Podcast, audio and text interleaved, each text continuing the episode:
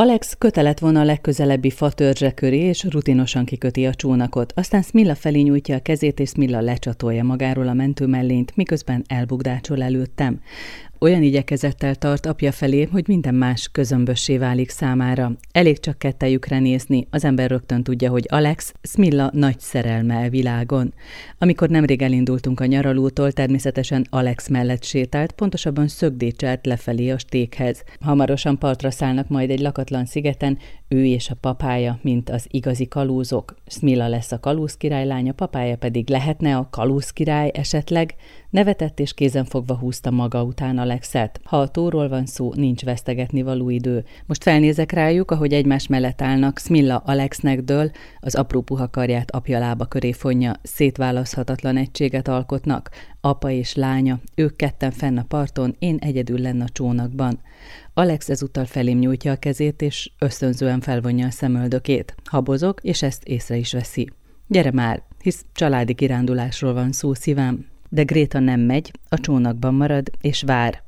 Hiába. Eltűntek ez a címe Caroline Erikson pszichotrillerének, Különös regényez Balázs Évával, a Geopen kiadó főszerkesztőjével beszélgetünk róla. Ez egy hétvége története tulajdonképpen, abból bomlik ki, és lehetne egy idilli történet, hétvégén elmegy három ember, férfi és nő, és egy négy éves kislány. De mégis, ahogy elindulnak már akkor bal sejtelmei lesznek az embernek attól, ahogy megírja a szerző. Caroline Erikson, és nagyon jól tud bánni ezzel a feszültség adagolással. És amikor már odaérnek és kikötnek, akkor már tudom, mint olvasó, hogy egészen biztos, hogy itt valakinek előbb-utóbb baja lesz. És hát valóban már a csónakban kiderül, hogy a kislány rajong az apjáért. Az apa-lány kapcsolat, ez egy ilyen nagyon-nagyon szép és nagyon szépen írja le, és a nő úgy néz rájuk szeretettel, vágyakozással, időnként irítséggel, mert úgy gondolja, hogy ő ebből ki van zárva, és szeretne benne lenni. És időnként felhoz belőle saját kislánykori emlékeket is, mert ő pontosan ugyanígy volt az ő apjával, a rajongásig szeretett apjával, aki, hát ezt azért elárulhatjuk, hogy kilép az életükből. Nagyon érdekes már a könyv elején. Egyrészt, hogy mindig ennek a nőnek a hangját halljuk. Igen, ő beszél. Ő beszél. Másrészt pedig, hogy nagyon töredezett, tehát hogy emlékképek jutnak eszébe, és félbehagy mondatokat, vagy ilyen érzés hullámok jönnek, és az ember csodálkozik, hogy ez milyen furcsa szöveg. Szokatlan, de ezt szerintem nagyon jól csinálja a szerző, mert tulajdonképpen van egy történet, amit elmesél, és az végül is egy rövid történet. Hiába várja őket vissza, eltűnnek, ez biztos és ezt a történetet ő meséli el, de közben fölmerülnek az ő emlékei, és ezáltal szélesedik egy kicsit, vagy színesül ez a kép. Miért nem szól a rendőröknek? Miért nem kér segítséget? Tudomásul veszi, hogy eltűntek, nem térnek vissza, visszamegy a nyaralóba, és ott várja őket, és gondolkodik, gondolkodik. Aztán az ember rájön lassan, hogy szeretne tisztába jönni saját magával. Hát saját magával, uh-huh. igen, igen, mert ahogy felidéz régi reflexiókat, hangulatokat, azért kiderül, hogy neki egy eléggé furcsa gyerekkora és problémás gyerekkora volt. Kezdve attól, hogy az apja eltűnt. Most nem tudjuk, hogy meghalt, vagy elhagyta a családját, vagy megölték tán. Szóval semmit nem lehet tudni egy darabig, és mindig csak olyan nagyon-nagyon patika mérlegen méricskéli ezeket a kis információ adagokat a szerző. Milyen a viszonya az anyjával? Hát az anyjával nem lehetett soha jó a kapcsolata, vagy legalábbis nem lehetett problémamentes. Az anyja valószínű mindig is elégedetlen volt a lányával, magával, mindig a szellemi tulajdonságokat tartotta becsesebbnek a külső tulajdonságokkal szemben, és meséli például, az nagyon jó pofa dolog, az új szandáljai ott van a nyaralóban, amit erre az alkalomra vett, ha jól emlékszem, és ez egy csinos szandál, és eszébe jut, hogy az apjának mennyire tetszene.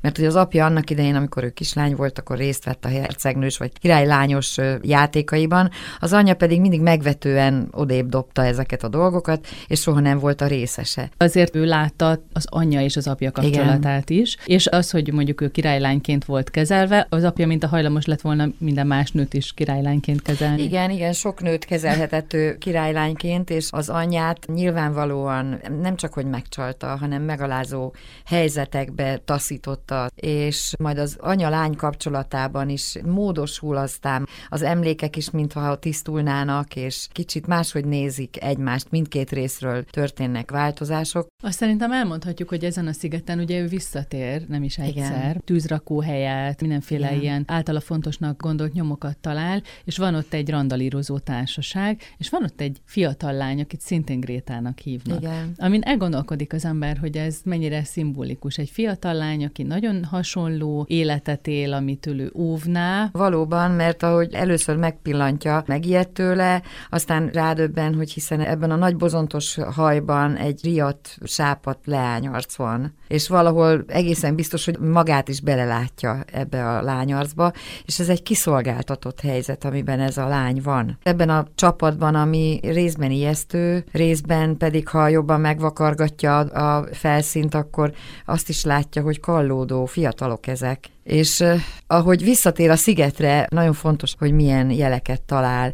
Egy elárult bakancsot ott van fűző nélkül, elhagyva, vagy egy szétmarcangolt mókus tetem, ami még fokozza a feszültséget, és a baljós elemeket úgy magában foglalja, és azt közvetíti, hogy itt, itt nagyon nagy bajok lehetnek, vagy már voltak, ki tudja. Az olvasó apránként ráébred, hogy a gondolatnak milyen ereje van. Például ez a nyomozás, hogy mihez mit társít, hogy hogyan növeszti óriásira a félelmét, mert ez egy kísértett sziget. Erről ilyen legendák szólnak, hogy itt mindig eltűnik, meghal valaki. A lidérces ez a neve a tónak, és Alex örömét lelte abban feltehetően, ahogy mesélt, és riogatta őt, hogy itt milyen misztikus eltűnések és borzalmak történtek. Tehát, hogy az embert már borzongatja az, hogy a, a lidérces vizébe egyáltalán beleteszi a lábát, meg amikor belenéz, és akkor érzi a mélységet, és mindenfélét belelát ebbe a mélységbe. Úgyhogy maga ez a tó is olyan nagyon valjóslatú, meg hát nyilván az ő múltbéli félelmei, szorongásai, megmagyarázatlan, megmagyarázhatatlan szorongásai, meg sérelmei, ezek is benne vannak. Szóval ez mind-mind előjön. Azért elmegy a rendőrségre. El, igen. Elmegy, egy kicsit később elmegy a rendőrségre, csak meglóg.